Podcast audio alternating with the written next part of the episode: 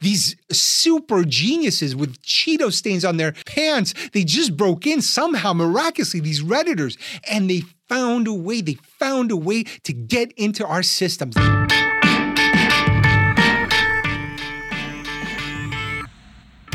Welcome to an all new episode of the McFuture podcast, challenging the beliefs that run the world. I'm Steve Faktor, and today I want to talk to you about something invisible that's suddenly all around us AI. Not exactly. Today's episode was inspired by AI, and for all you know, I am AI because it's getting that good. But what's happening with ChatGPT specifically is one example of something I observed called open hacks. And it's something I think I invented. And until the lawsuit comes, I'm just going to assume that I did. Two, maybe three years ago, I did an episode called 18 Ways Companies Trick You into Buying More. I went through all these pricing and packaging and uh, artificial scarcity, all these different tricks that companies do. It's really worthwhile episode. You should check it out. But the one that I missed might be the most effective and also the most devious.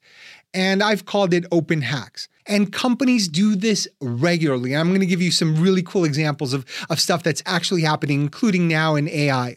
So, an open hack is an unadvertised exploit that makes users or customers feel like they've gotten in on something amazing, something special, a secret door, or they get to screw the man who's been screwing them all these years, or they found some portal to some uh, previously unknown pleasures. It is calculated. They are allowed to do it but they are made to believe they found a loophole in the system, a hole in the matrix, and they are now inside of the special world that only they are privy to. This is great for power users that are always looking for ways to hack the system to get more out of it. Uh, it's also great for cheapskates who have infinite time to go on Reddit and forums to look for ways to uh, use and abuse the thing they're paying $4.99 a month for. Or it's good for people who are kind of on the fence, or maybe they're on a lower tier plan or a free plan, and they're like, uh, if it had a little bit more functionality, a little bit more usability, maybe I'll sign up. It's really targeting those three demographics, which covers a, a lot of the audience, but not all of it because there's just regular users, people who just like log in and people like your parents who just turn on cable and like, is it working? Is it on? And that's it. They don't ask a lot of questions. This is a very powerful psychological tool. People love that feeling of knowing that they're getting something over. This is not about reality. In fact, very little of our lives are actually about reality anymore. It's about the feeling that we have about what our reality might be. And so, if we feel like we're getting a deal, even though we may not be, it doesn't matter if we're not. What matters is, that we feel like it.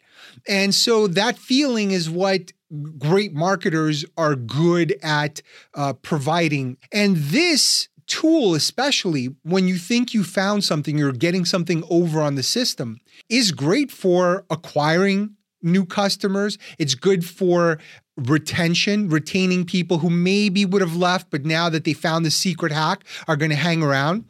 And it's also really good for conversion. Like I said, those people that are straddling the fence.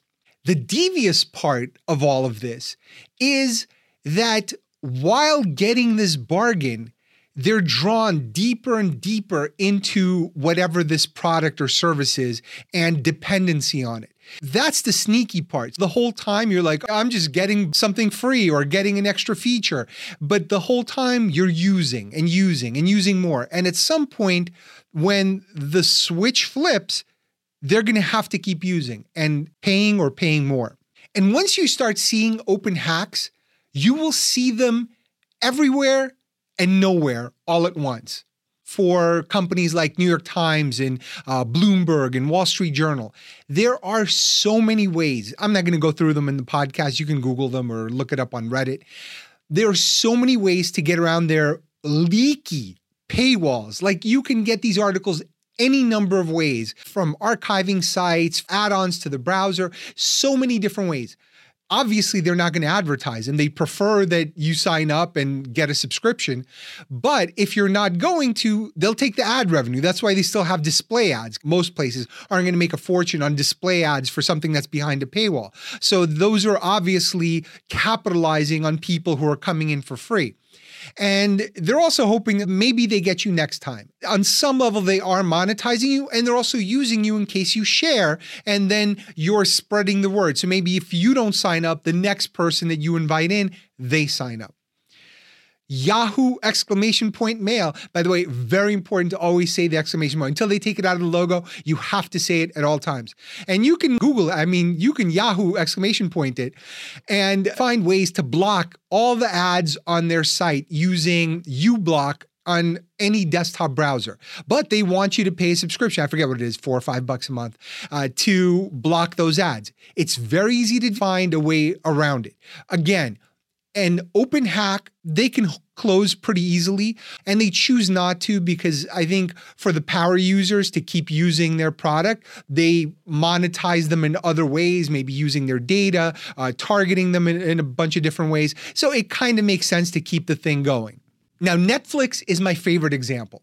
So they've been having a schizophrenic episode with their open hack, which is sharing of passwords. For the longest time, anyone could open an account and let their brother in Guam or their uncle or whatever use their password to access their account, no matter where they were, even though the company always could have used IP addresses or different logins or verifications through mobile to make sure that the subscriber is actually the person logging in. They chose not to. Why did they do that? Back then, it needed to grow. It was a small upstart that had tons of access to venture capital and they were just peeling off hundreds like Guns N' Roses walking into Bada Bing strip club.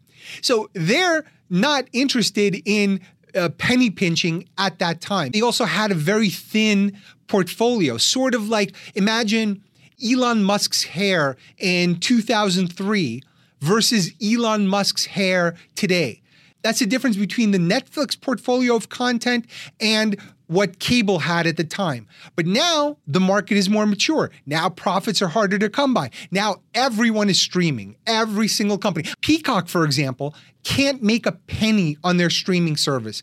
Their employees just had to eat their mascot, and that's just a dude in a chicken costume.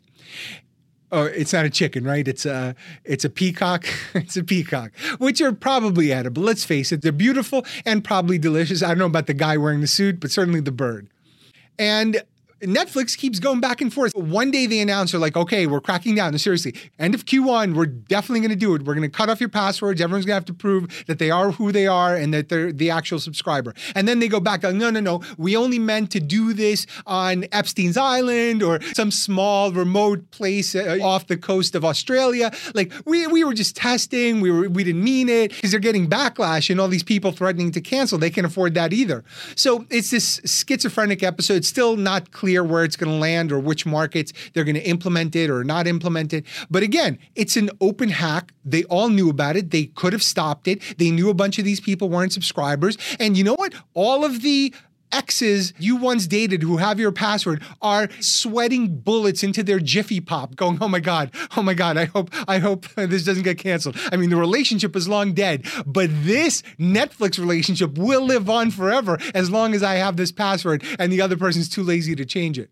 Another example that's all over the web is secret menus there are countless websites and Reddit forums talking specifically about the right combination of words to say to get all these off menu items at uh, fast food chains. Like you could walk into Chipotle, and if you say this exact right combination of words, they're going to unlock a secret drawer and they're going to give you half llama, half kangaroo on a bed of Rocky Mountain oysters. And you're going to have the most amazing meal, but you have to say it just right. You have to have the right employee They has to wear like a like a secret blue hat in order for you to know that that's the person to ask. There's all kinds of tips and tricks. Entire lives wasted, to be honest with you, trying to figure out how to squeeze an extra, you know, 14% of value out of your meal. But it is out there and it is possible. And a lot of these restaurants offer it, but they all deny it. And the quieter the companies are, the more they deny it, the more you encounter ignorant or coy or otherwise unemployable workers who have no clue about it, the more the intrigue builds. And this mystery and intrigue can keep building until the one day all of these open hackers finally break and storm Chipotle like it's the Capitol on January 6th, except filled with salsa instead of Congress people. Of course, it's off menu salsa, the good stuff, the blue habanero, something you can't get on the menu and it's only at Chipotle. And they know it's at Chipotle, but only if they burn it down and find out for sure. I'm kidding. Don't burn down your Chipotle. Although it could probably do wonders for your figure.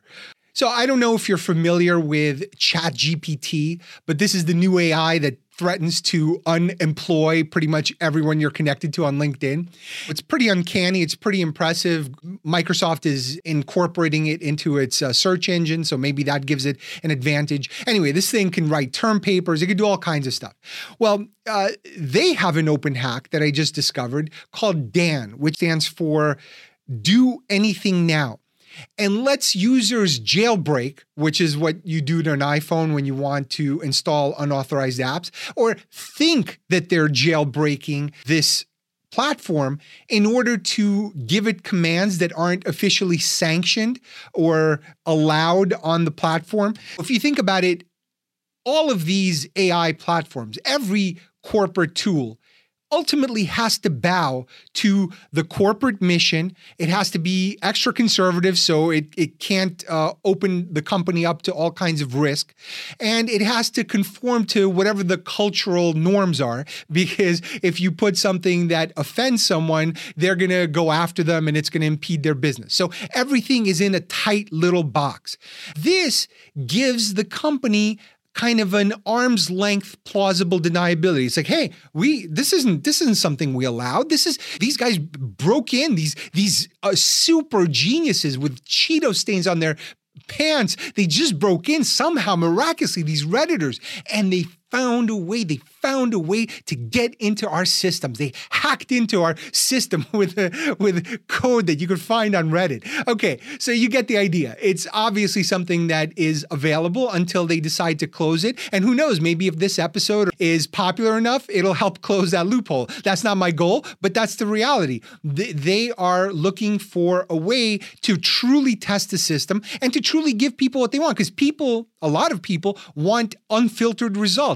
None of these companies companies, as long as they're privately owned, none of these AIs can ever give you anything that is truly unconstrained. So it has to be within that tight little box, just like there are only certain things you can say inside of uh, corporate, inside of work. There are only certain things that AI can produce that doesn't get them sued or expose them to Twitter mobs. Your move, AI, your move. And for now, back to your sanctioned words and thoughts and ideas, you plebs, because you have to use the neutered version. And every version from this point forward will be a neutered version. I'm going to do a whole episode on AI and what's happening there. It is uh, interesting, scary, and comical all at the same time. Anyway, another open hack is Google's G Suite. I, at some point, registered a bunch of domains through Google, and all of them automatically qualify for G Suite, or at least did at, at the time. It was free. So I'm like, oh, great. I've got all these emails, I've got all these features. I never used 99% of them. And then they're like, oh, wait a minute. G Suite is becoming Google Workspace. So we're going to cancel all of that. So your dream free cloud service is no more.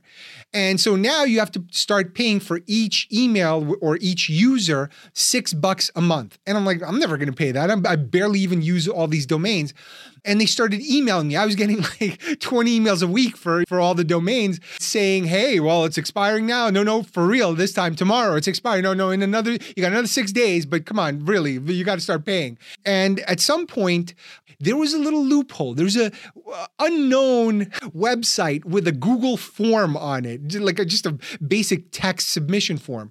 That if you swore on your little pony that you were going to use Google Workspace for good and not evil, then you can continue using it for free. So if you were able to find this little loophole and this little website and this little submission form and swear on your chinny chin chin that this was going to be uh, just for your personal use, that's it. You can keep having your free service.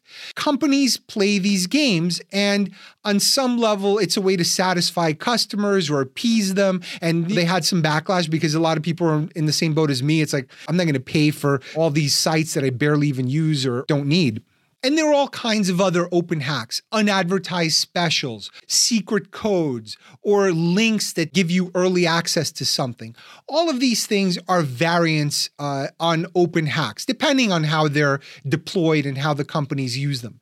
And I even heard that the Chinese balloon that was flying over Montana was filled with discount codes. But alas, we will never know. It was shot in cold air over the Pacific. A moment of silence, please. Okay. In general, open hacks work best with products that have very low or zero marginal cost. So software is perfect for that. Content is perfect for that. Also rice bowls to some extent, but it's also very good in saturated markets where it's very expensive to acquire that next customer, or in very profitable ones where you can make up for whatever that costs you or the cost of that extra product that you give away in your overall portfolio. And that's really how open hacks need to be evaluated. You're not maybe going to profit on every single customer or every single transaction, but if you look at it on a portfolio basis, it probably is a net plus and a net satisfier of customers. But like all things, once it turns unprofitable or it starts setting unrealistic expectations for your customers, then it's got to be gunned down by F 16s over the Pacific. That's it for this episode. It's a short one, but I hope you enjoyed it. Don't forget to tell a friend, review it on Apple iTunes. Please give it five stars and subscribe to the Patreon, patreon.com forward slash McFuture to support the show and to get great bonus material.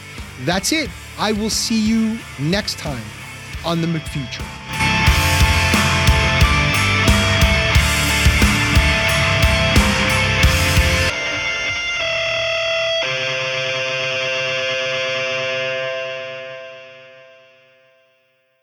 Just think of Netflix back then as Jeff Bezos in 2003 and cable as Jeff Bezos in 2023. That difference is the difference in their content libraries.